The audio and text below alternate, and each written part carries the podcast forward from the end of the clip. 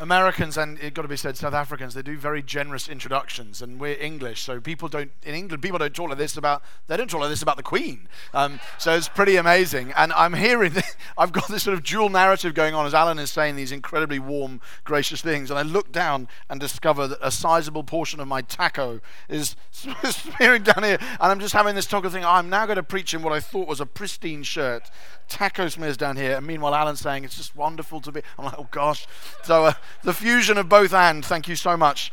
I want to talk tonight about how we reach the post Christian world. That's what uh, Anne and I have talked about this, and, and we, we thought it would be a, a good fit for this evening. And I don't know whether the post Christian world is a term that you use, and I don't even know where you live to what extent it reflects your neighborhood. Some of us would probably feel like that might be not the, the right word to describe our community. And I, I understand that, and I, I, don't know whether that term is something you use. But what I mean by post Christian to describe the modern West is that our society is, to a greater or lesser degree, increasingly leaving behind a bunch of Christian convictions while simultaneously holding on to a bunch of other Christian convictions. So what our society is doing is it's saying we don't really, as a as a collectively, a bit, many people do. You do. That's why you're here. But many people in our society, probably now a, a substantial majority of people in our society, no longer believe as they used to in a number of core Christian creedal beliefs like monotheism, belief in one God, or substitutionary atonement, someone dying for the sins of the world, or resurrection, or the incarnation that God becomes flesh, or even in creation. So there might be a whole lot of Christian doctrines that said, no, we don't believe that. That's not where society is now. We don't hold to those Christian beliefs. But we do still hold to a bunch of other Christian beliefs. We still believe in faith and hope and love or charity and humility and compassion and equality. We believe in those things. In fact, we, we think that Christians might not believe in those things enough. We really believe in those Christian beliefs, all of which come from the same root as monotheism, crucifixion, resurrection, and so on. And so, what our culture is doing is moving beyond some Christian beliefs while continuing to champion others at the same time. And that's what I mean when I talk about post Christian. I don't mean people have left everything behind. We're not post Christian, it's all gone. But actually, what's happening is we're very much post Christian, if I can put the accent on the other word. That is, that a society like ours is very different from a society that is, say, post Islamic or post Hindu or post Confucian or post communist. They, they think very differently in cultures like that than they do in a post Christian context like the one that I, I live in Western Europe, so we're very much there. And depending on where you're from in the US, that might well reflect exactly what it's like to live in you. If you're in San Francisco, you say, yeah, that's what it's like here. If you're in New York, you're in Boston, that's what it's like here. Parts of the US, you'd say, nah, not quite, but we read about it, um, and we know that it's becoming more of a thing for our young people or online or whatever. So that's what I mean by a post Christian. Now, ultimately, the world we're in is ultimately pre Christian. That's the good news, right? In that the, the scriptures teach that the last enemy to be destroyed is death, and then comes the end when the Son is going to hand over the kingdom to God the Father, that God may be all in all. Right? That's where history's going. So the world, in that sense, is pre Christian. So I don't use the word post Christian to mean, well, we've all, you know, Christianity lasted for a while and then it disappeared and we're here with. That's not my tone, that's not my personality, it's not my belief. But I do think it's worth us thinking through how do you reach a society that has increasingly left behind some of the core commitments of Christianity while continuing to hold on to a bunch of the others, particularly on, on sort of moral and um, social ethical issues, there might be quite a lot of Christianity in the way people think, even as they are opposing Christianity in other areas. And so many of you will probably know what I mean if I talk about a post Christian world. You be aware that church attendance has dropped in the last 20 years. In your country, in mine, it's been dropping for 80 years. So I'm here with good news like the church survives. It's fine. It's, right, it's okay. Jesus is still Lord, right? He's still alive. But in Americans, I think what's happened in your country is that what's taken 80 years in mine has happened in about eight in yours. And that is quite, can throw a lot of us and the people, if we're pastors, as many of us are, the people that we lead and serve. It can be quite confusing and distressing to walk through. It's just happened quicker here for various reasons. And you know what it's like to live in a society where, to some degree, things that were normal, Christ- ordinary Christian beliefs and practices a generation ago are now regarded as backward or problematic or evil. And you've lived through that. Even if most people you know don't think that, you're aware that there's a bunch of people in your nation who do, and they have a lot of influence, and you probably, you and your families interact with them in all sorts of ways. And during our conference this week, we have been, I mean, obviously some of you have been at the conference, some haven't, but during the conference this week, we've been looking a little bit about how and why that's happened. And I'm not going to rehash all of it, but I did want to summarize it. I wanted to summarize it by one of the things we've talked about is that it is the result of, um, uh, our current culture is the product of the interaction of Christianity being taken as normal and everyone just assumes certain Christian values, colliding with romanticism and a particular way of thinking about the self and identity. And those two things interacting with each other and shaping the kind of culture that we have today. So I'm just going to put up some. This is a fun, fun little story from your founding year, 1776. Uh, I just like this story. So this is a picture of uh, the, a draft of the Declaration of Independence. Sorry for those of you who saw this this morning, you know the punchline here. But this is a draft of the Declaration of Independence that Thomas Jefferson sent to Ben Franklin uh, a couple of weeks before they all signed it. And, uh, or they, they actually didn't all sign it, but, you know, John Hancock signed it, um, and no space for anyone else, as we know. And, um, and so Thomas Jefferson sent this draft, and he said, you know, when in the course of human events, yada, yada, yada, we hold these truths to be and you all know what word comes next, but that's not what Jefferson wrote. What Jefferson wrote was, and you can see it crossed out there, we hold these truths to be sacred and undeniable. That all men are created equal and are endowed with, by their Creator with certain inalienable rights, and so on. And Benjamin Franklin crossed out sacred and undeniable and replaced it with self evident. Jefferson was saying, we hold these truths sacred. They're religious truths that we have inherited really from Christianity, and we continue to believe them, even though Jefferson's not really a Bible believing Christian. But Franklin goes, no, no, no, they're not sacred truths, they're self evident truths. And I use that as a picture of what's happened in the West as a whole, which is that things that come from Christianity, like a high emphasis on love as the ultimate virtue, that's not what most societies believe. Most societies will put lots of things, honor and prestige or power, all sorts of things might be higher than love in the hierarchy. Courage might be higher, justice might be higher. But in Christianity, love is all you need. So even people who don't like God and are anti Christian will still sing love is all you need and think that it's a secular, a self evident belief, but it isn't. It's a Christian one. And same with true of humility, pity, compassion, many, many others. Um, and so that's happening, and then effectively our society is, and in the last 250 years, has done that, has said, hey, here are things that Christianity's given us, but we now regard them as self evident, because everyone we know believes them, because they're so thoroughly Christianized, no one thinks to ask where it comes from. Christianity has been a victim of its own success because it has baked moral norms so deeply into the dough of Western society that a lot of people in that society don't know where they come from. But at the same time as that's happening, you have a, a different kind of um, you know, moral and intellectual influence taking place. And in the same year, so I, have just written a book about 1776. I'm a nerd for this period now. So while this is going on, another series of writers on my side of the Atlantic are writing quite differently uh, about, and they're also shaped by Christianity too, but they are speaking actually more about the inner life of the person and the true nature of where inspiration uh, and, and hope comes from. That it really comes is internal to a person. And they start saying things like these. You may know these names. I don't know how well you, how, how much, how many German 18th century writers you read. Probably not a lot, I wouldn't think. But here are some, a few examples of some of the great intellects of the period. All our actions should be self-determined, said Johann Gottfried Herder, in, in accordance with our innermost character. We must be true to ourselves. Now you now say that's a very obvious statement. That statement is the plot of every Disney movie. Yeah, it is, isn't it? We must be, that's what you do. That's the story. That's, that's what some of us are quite young in this room. You've probably heard that phrase. You must be true to yourselves. Right? That goes back to a, a German philosopher around the same time as your declaration was being edited. People in Europe, Rome, early romantic thinkers, they're not, romanticism doesn't quite exist yet, but they're beginning to express this idea that what really counts artistically And what's great about the human spirit is when we look into ourselves and then project that out into the world. Johann Wolfgang von Goethe, great name, 1774.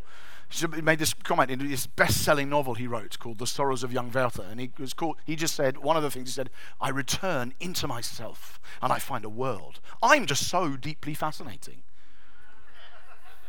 I make no apology. This is me. Oh, oh, oh, you can hear it coming through some of these texts, right? Jean-Jacques Rousseau, in his in 1776, like this is now three or four months. This is while. Can I say this here? This is while the American army is running away from the British, um, taking place. So October 1776. That, that is basically 1776 is a great declaration and then a lot of running away unfortunately followed by a glorious victory. I have to admit that, but in, the, in, the, in, this period of the year, it's a lot of running away. But meanwhile, in France, Jean Jacques Rousseau is walking around Paris writing these essays, and he, he, one of the lines he says, One follows one's heart, and everything is done. Now, you recognize those kind of sentiments because they're so normal now in our society. That is, as I say, that is the, you can hear the greatest showman singing in the background as you hear those kind of comments. But that was very new. And what's happened in the West, in summary, is you have these Christian moral norms that have been baked into the society and people have forgotten what they are and now think they're self evident and we can move beyond them colliding with these this sort of what romanticism, which is not, as I say, not yet quite a thing, but it emerges out of this spirit, and within a few years, poetry, music, art, and all of it, all the arts really, have been profoundly shaped by this sort of thinking, and the two of them mingle together, and over the course of the next 200 years, create the kind of culture that you and I live in. That's that's the an outline of the claim I'm making. And actually, romanticism. I, there's a lot of there's a lot of problems with this. But I think the best problem I know is best stated by actually a romantic novelist. Somebody who, a woman called Donna Tartt. Has anybody ever read The Secret History? Have you ever heard of that? She's a brilliant novelist. She's one of my favorite writers. But she's, this is a great quote from the end of her novel, The Goldfinch, which uh, won all sorts of awards and sold many, hundreds of thousands of copies a few years ago, 2014. And this is one of the things that happens towards the end of a romantic novel. And she, she says it's quite a long quote, but bear with me because it's a good critique of what happens in a lot in our culture. From William Blake to Lady Gaga, from Rousseau to Rumi to Tosca to Mr. Rogers, it's a curiously uniform message accepted from high to low. When in doubt, what to do? How do we know what's right for us? Every shrink, every career counselor, every Disney princess knows the answer be yourself, follow your heart. Only here's what I really, really want someone to explain to me. What if one happens to be possessed of a heart that can't be trusted? What if the heart, for its own unfathomable reasons, leads one willfully and in a cloud of unspeakable radiance away from health, domesticity, civic responsibility, and strong social connections, and all the blandly held common virtues, and instead straight towards a beautiful flare of ruin, self immolation, disaster? If your deepest self is singing and coaxing you straight toward the bonfire, is it better to turn away? I think that's one of my favorite paragraphs in modern writing because she is a she's not a Christian at all. She's a romantic. She, she writes novels and she's written a very romantic novel called The Goldfinch. In, but at the end of it, she said, "This is the problem with Rousseau and Goethe and Herder and The Greatest Showman and Disney and all those plots is but how do you know your heart is a good thing to trust? How, what if the heart gets it wrong sometimes? And so, our culture is you have this very strong Christian moral norms, which have now become self evident, mingled with a very strong romantic tradition. And the collision creates the sort of culture we're in. And it shapes, for instance, have a look, just go to the next page. Um, two little images to, to show you the kind of the cultural tenor of our of our story, right? The one on the left is a more personal, the one on the right is more uh, corporate. But on, on the left, yeah, well, it is on the left, isn't it? On the left, you just have a picture. I, I pinched this from some, some, friends of mine in New York, but it's just really good. Basically, the, the sort of the modern person tells a story that basically goes like this: you, the goal in life is for you to be is for you to find happiness. The way you find happiness is to look into your heart and find out what your identity is, and then project that identity out into the world. Which means you need the freedom to do whatever you like, and it means that you need to contend for justice, which is for you effectively to be able to express your identity so that you can find happiness, particularly on issues like sex. That's a very important way of doing it. If people oppose you, it might be because they're anti science, And it might be because they're making a claim to power and they need to be resisted and contended with because ultimately they're inhibiting the progress that the human race is all making towards a better, brighter future. Some version of that story. That's the, that's the post Christian story. Some of us buy it more than others. Some of us don't buy it at all, but we know that many of our neighbors or colleagues buy it more than others. That's on the, on the left. And then more corporately, you might have seen this yard sign. Apparently, there's a whole bunch of them around, you know, around near here. I've driven around your country a, a bit in the last few years and have seen lots of these, or w- things very like them. In this house, we believe Black Lives Matter, women's rights are human rights, no human is illegal, science is real, love is love, kindness is everything. Or a modification of that. And there's actually conservative versions of the same thing.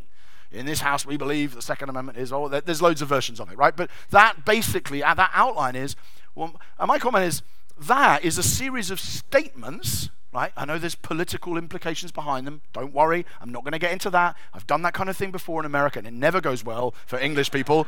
And the most I can do is say that your army ran away. That's as much as I'm going to. That's the most political thing I'll say. But if you just, instead of taking the policy things, just think of statements, those things are all A, completely true, and B, completely Christian. Of course, Black Lives Matter. Of course, women's rights are human rights. Of course, no human is.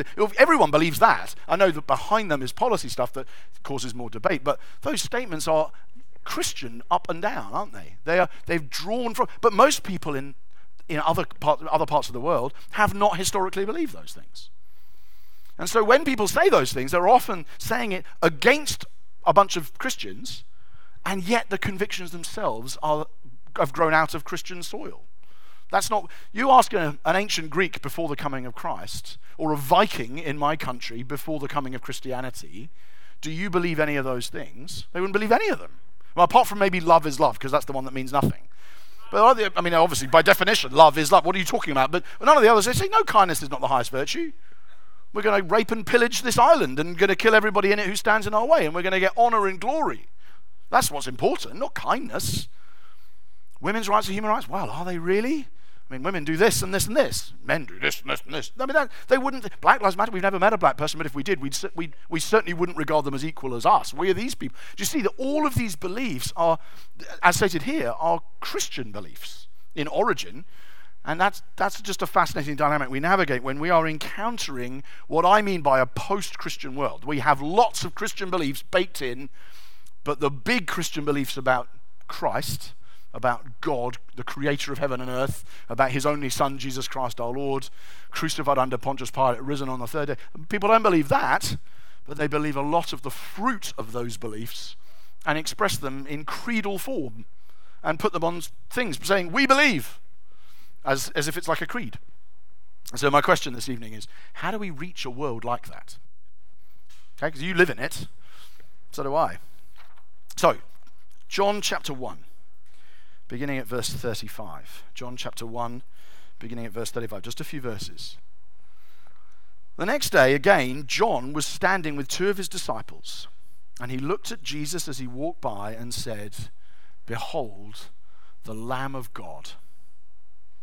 The two disciples heard him say this, and they followed Jesus. Jesus turned and saw them following and said to them, What are you seeking?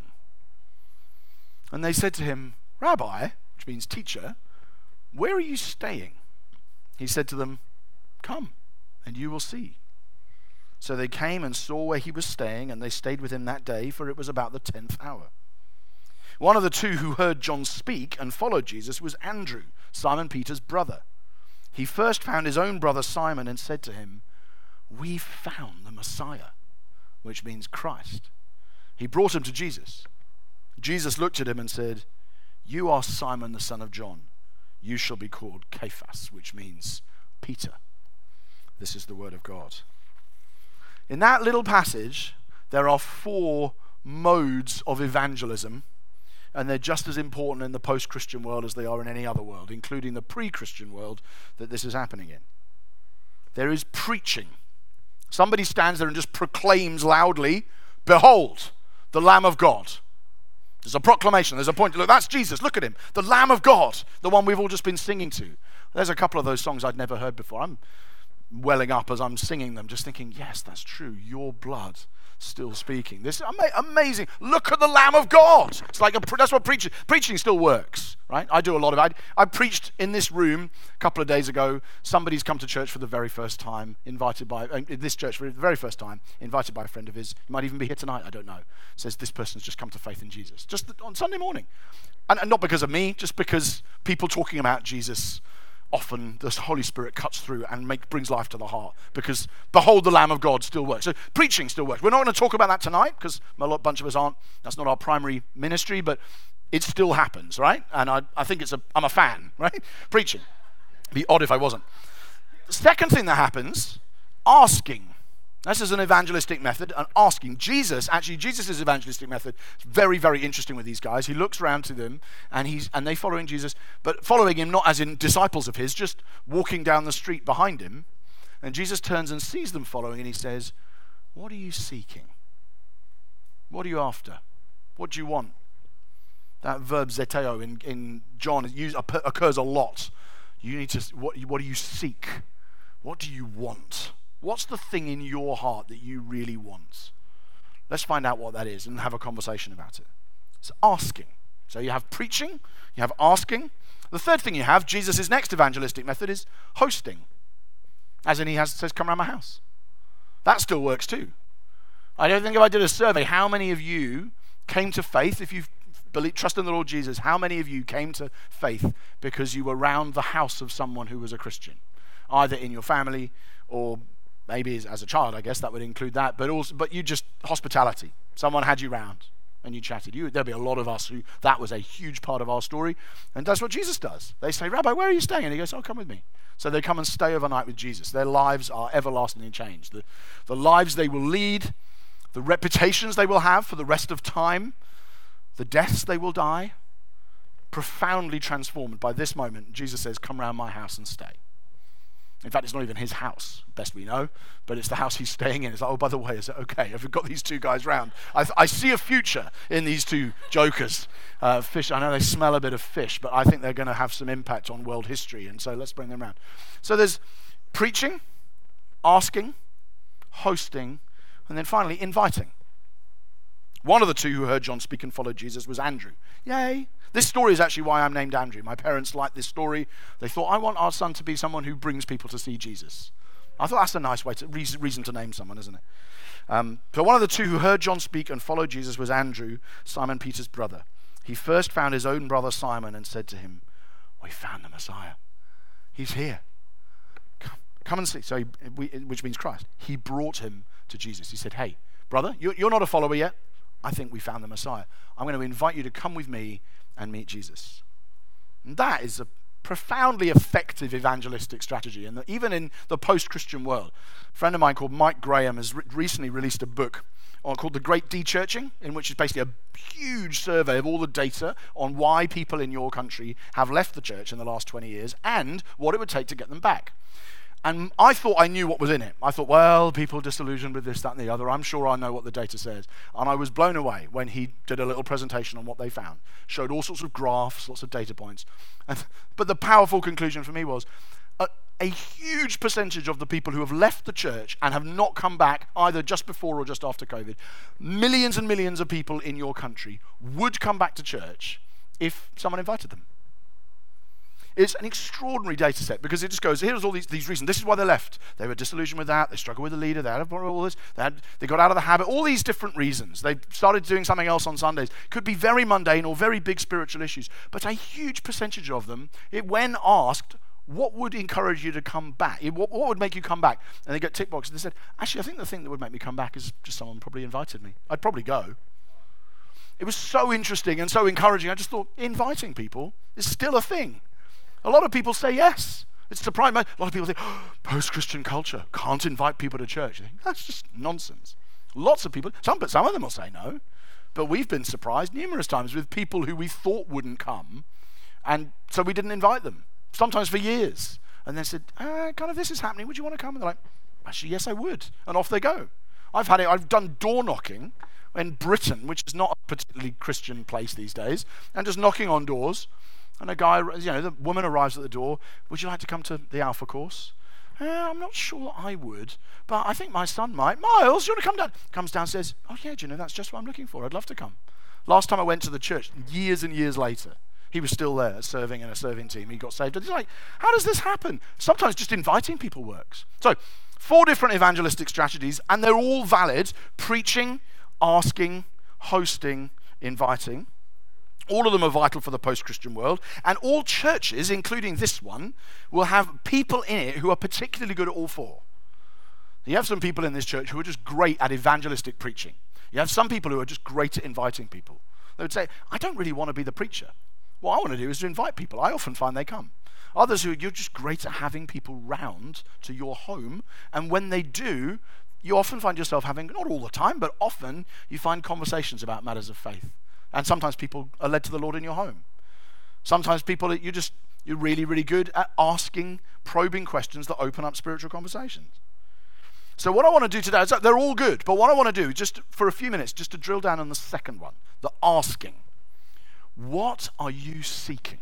Is Jesus' first words in John's Gospel. And there's been a lot of build-up. If you know John's gospel, you know that the build-up is in the beginning was the word. And the word, this is divine speech in human person, friends. Let's look. Here he comes, the word, the word, the word. John's going, hey, Jesus is coming. I'm not worthy to tie up his sandals. Okay, can't wait to meet this guy, but where is he, John? Get to the point. And then he steps in, and the first thing he says is, what do you want? What are you looking for? What are you seeking? You, you, you, you're kind of hanging around, you're looking at me, you're like, what is it that you really want from life? And asking that question opens up a huge number of things, as, you, as I say, in John's gospel as a whole, this language of seeking becomes very significant. And so, if you just, it's just a really good question in a post Christian world. What, is, what, do you, what do you actually really want? Um, a guy, an American pastor I know, might be known to some of you. I just thought it's great. He, he, he shared once in a roundtable the two evangelistic questions he often asks people. He was sitting next to, you know, the nightmare pastor who sits next to you on a plane and peppers you with gospel questions. Um, but he says, the two questions I often ask are firstly, what are you living for? It's quite a deep question. And then he says, how's that working out for you? What are you living for? How's that working out for you? In, in many ways, that's Jesus saying, what are you seeking? What is it you really want underneath it all? So let's go back to the post Christian story for a moment. Could you go back to the, the one with the yard sign on the right and the picture on the left with the, with the guy with the hat? Is that a guy? Or a woman? It's kind of neither. I don't know what it is. But anyway, um, so look at it. What is the person who believes this story I sketched a few moments ago? What do they believe and what do they want? Right, you could have a look at that. Tell that story. Right, you, you, what you need to do is what makes you happy. Look into your inner identity, but freedom. Uh, what's good about that? What, you, what is that person seeking? So you can ask them questions about it and say, so what's good about the story they're telling? What's perhaps needs challenging about the story they're telling? What's true about it? What's beautiful about it? The answer is actually quite a lot. There's quite a lot in that in the narrative I sketched just now, which is really good. And then there's some things where you'd say, well, it's kind of true, but it's exaggerated in its significance. So I might say there, for instance, the power of the inner identity is exaggerated. That I, I, I would say, yes, what you, you want to do what makes you happy. I'd say, I think that's entirely true biblically. That people are motivated by their own joy and that delighting is a good thing. You have to find it in God, though, because if you don't, it actually eats you up in the end. But what I don't believe is that you can find that from your identity inside here without reference to God. I don't think that's true. So there's some stuff that's good, some stuff that's not so good. Is justice important in the public square? Yes. Is progress happening? Well, in some ways, Yes. In other ways, maybe no. So you, you look at through and say, but what is this person? What are you seeking? You stereotypically post Christian person. What are you after? What do you want in life? And then as you can start, you can ask that, given what you want, how's that working out for you? Are, is it working? Is it coming from the things that you're looking for? And are there perhaps things that you are seeking that you have yet to find? Are there things that Christianity actually provides that the thing you currently believe or give your life to does not? So then we put up the wheel, um, just a couple of pages on, that big sort of multicolored wheel. This is, again, I pinched this from uh, the guys at Redeemer New York. It's just a, a, great wheel that just goes around. Of, but these are the things, what Christianity offers, these are things that people in our culture are always asking for and wanting. They want top, top, top center in red, they want meaning. They want a meaning in life that can face any suffering. They don't want a meaning that suffering takes away. Meaning when your career is going well, you're making lots of money, you're in a great relationship, that's easy. It's cheap actually. But what people want, what, what do you really want, is I want a meaning that even when hard times come, which they will, this meaning stands. Christianity offers you that. Because it offers it puts you in a story that isn't unraveled by any tough things that come to you. In fact, as we've already talked about and sung about this evening, it often strengthens the power of that story when you're living through suffering. People want freedom. They want a freedom, but it's fascinating. What they want is a freedom that doesn't erode community. And there's a problem there.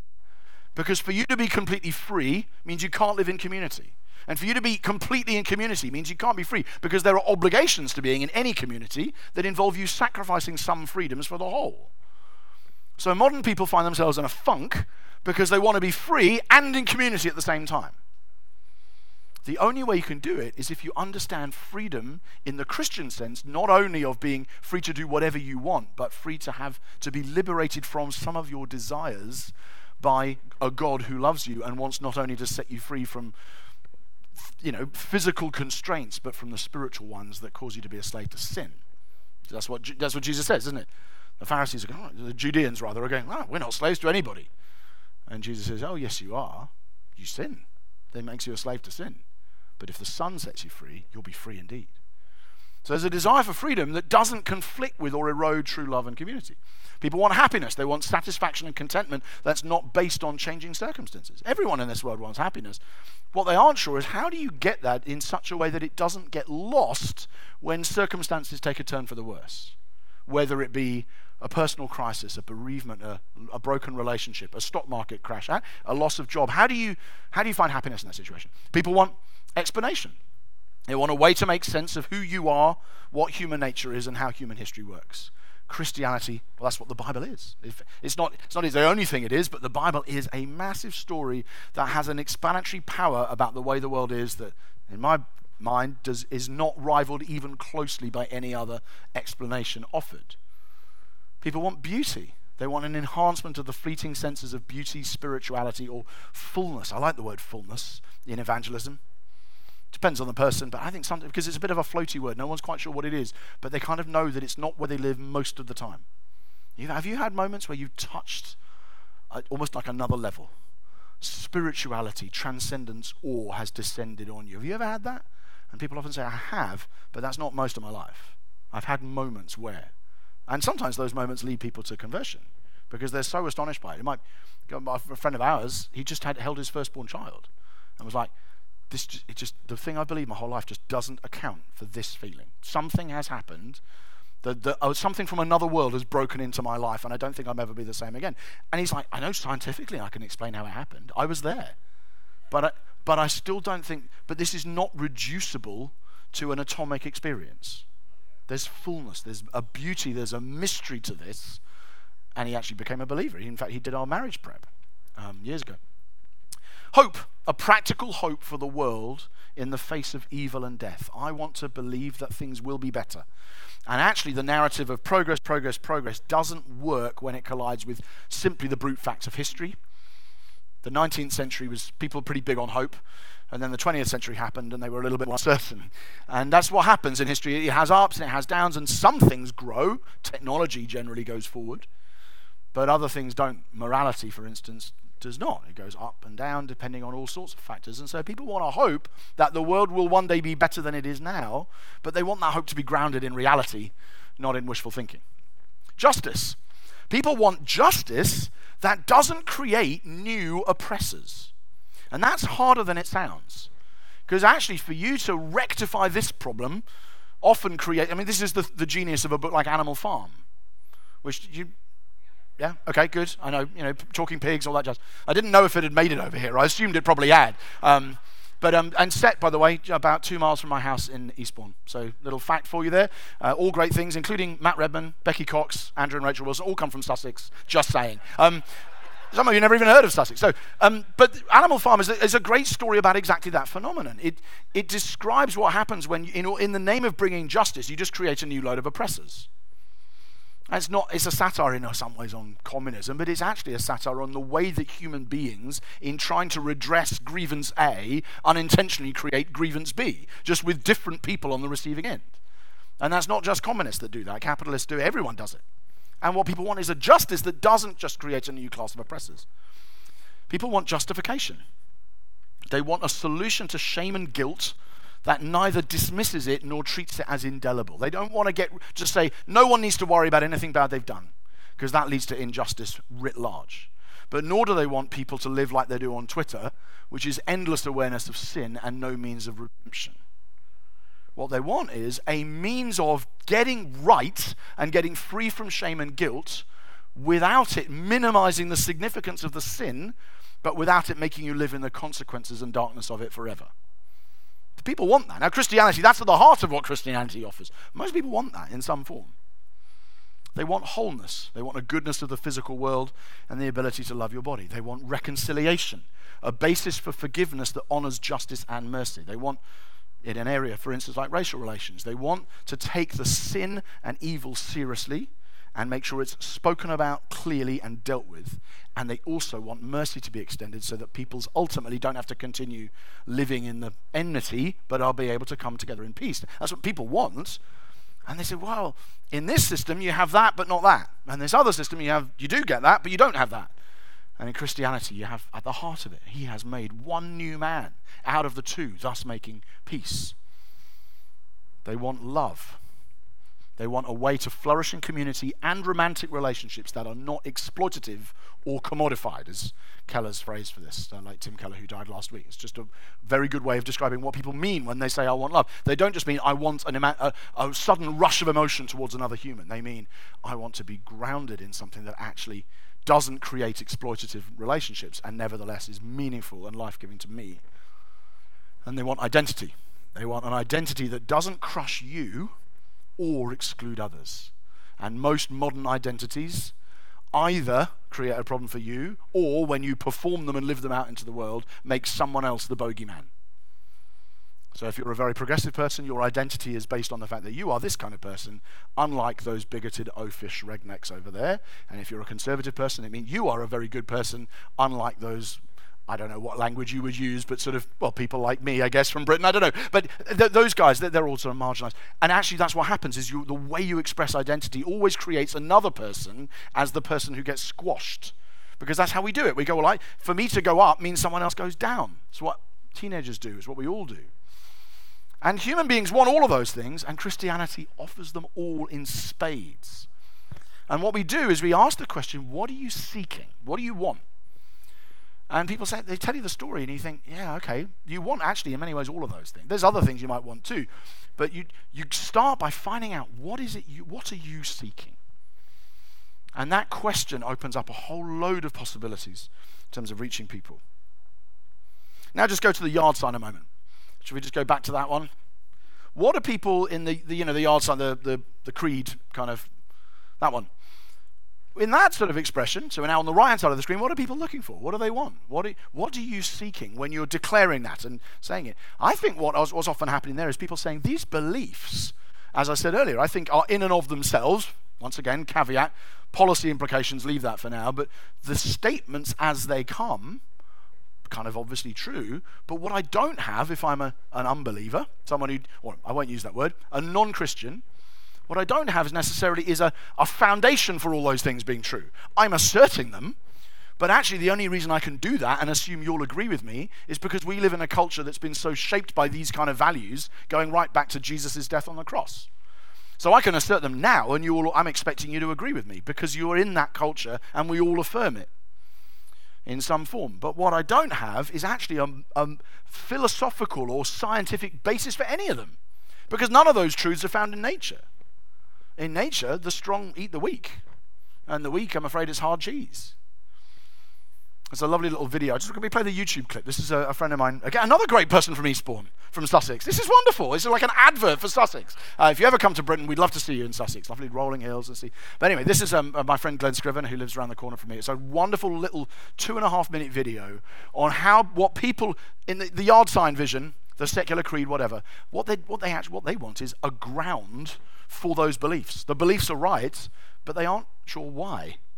Ultimately, because they're not found in nature. You can't do an experiment to prove any of those things, except, as I say, love is love. But you know what I mean. So they, underneath all of that, like, how do I know this is true? Where's the ground for it? Let's just play the video if we can. This is Sally. Sally is a rational person who could never make a leap of faith like Robbie up there. Look at Robbie. He's a faith head, floating around, unsupported by anything. No, Sally simply goes by the evidence and the assured findings of science and reason. I mean, obviously, Sally believes that all people are equal. That's just normal. And that society must protect its weakest members, obviously. She is certain that consent is essential to sex, and that education, not coercion, is the path to enlightenment. She trusts science and what it can deliver the world. She is certain that all people should be free, and she's concerned to reform the evils of yesterday as we progress to a brighter tomorrow. Oh, hey, Robbie, what are you doing down here? That's right. Sally is a believer. Because none of these morals, assumptions, or deep intuitions are the result of logic or scientific experiments. You can't prove equality, compassion, consent, or any of these values that we live by every day. We believe in these values, we stake our lives on them. But they're not the kinds of things you can deduce logically or demonstrate scientifically. It turns out that Sally is a believer. She doesn't need to make a leap of faith. She's already living at a great height. Day by day, minute by minute, she assumes any number of values that cannot be proven with mathematical certainty. The solid ground she thinks she's standing on is not the ground of simple logic or reason. Actually, the values she lives by are founded on something else, something she might not have considered. And without that foundation, the values she lives by don't really make sense.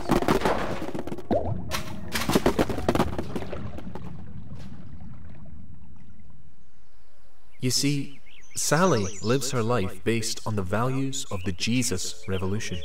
She doesn't know that's where her values have come from. She's never been to church, she's never read the Bible for herself, but she's grown up in a culture built by Jesus and the values he has injected into the world. Sally has been assuming some deeply Christian truths all along, even if she never really examined them. But if she takes the time to look where she's standing, she might just find that she's more of a person of faith than she thought.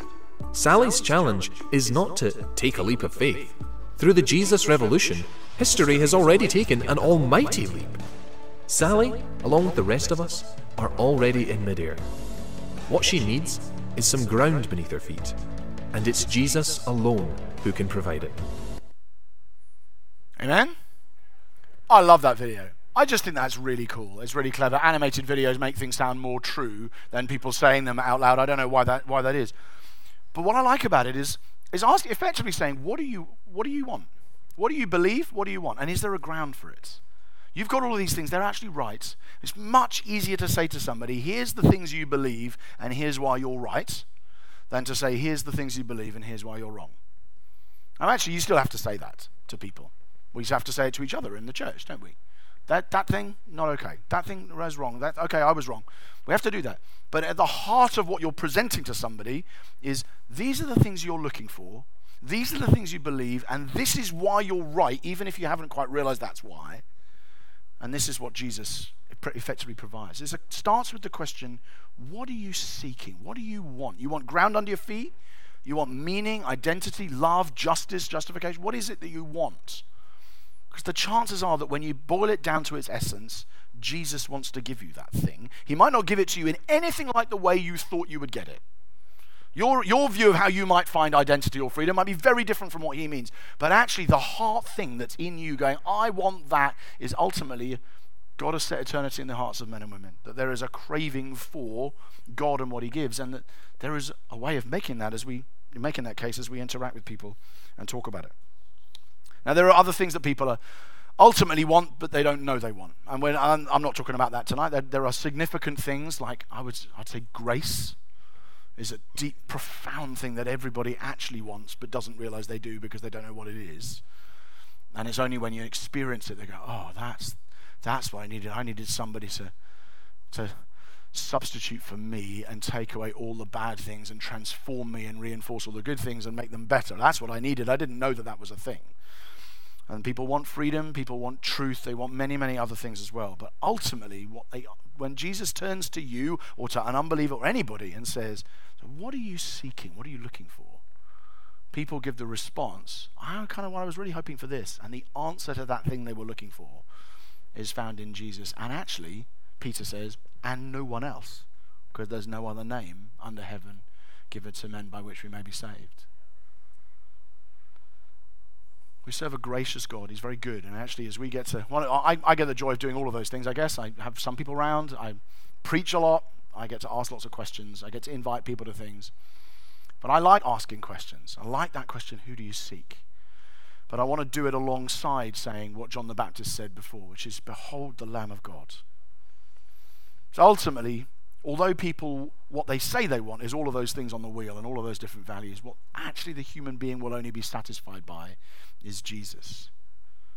So behold the Lamb of God. When you see him, the other things you thought you needed fade into lower significance. You might still need them and you will actually still get them, even if in a different way than you expected. But what you really, what your soul craves, one thing I've asked of the Lord. That will I seek after, that I may dwell in the house of the Lord and gaze on his beauty. That's what my heart is made for.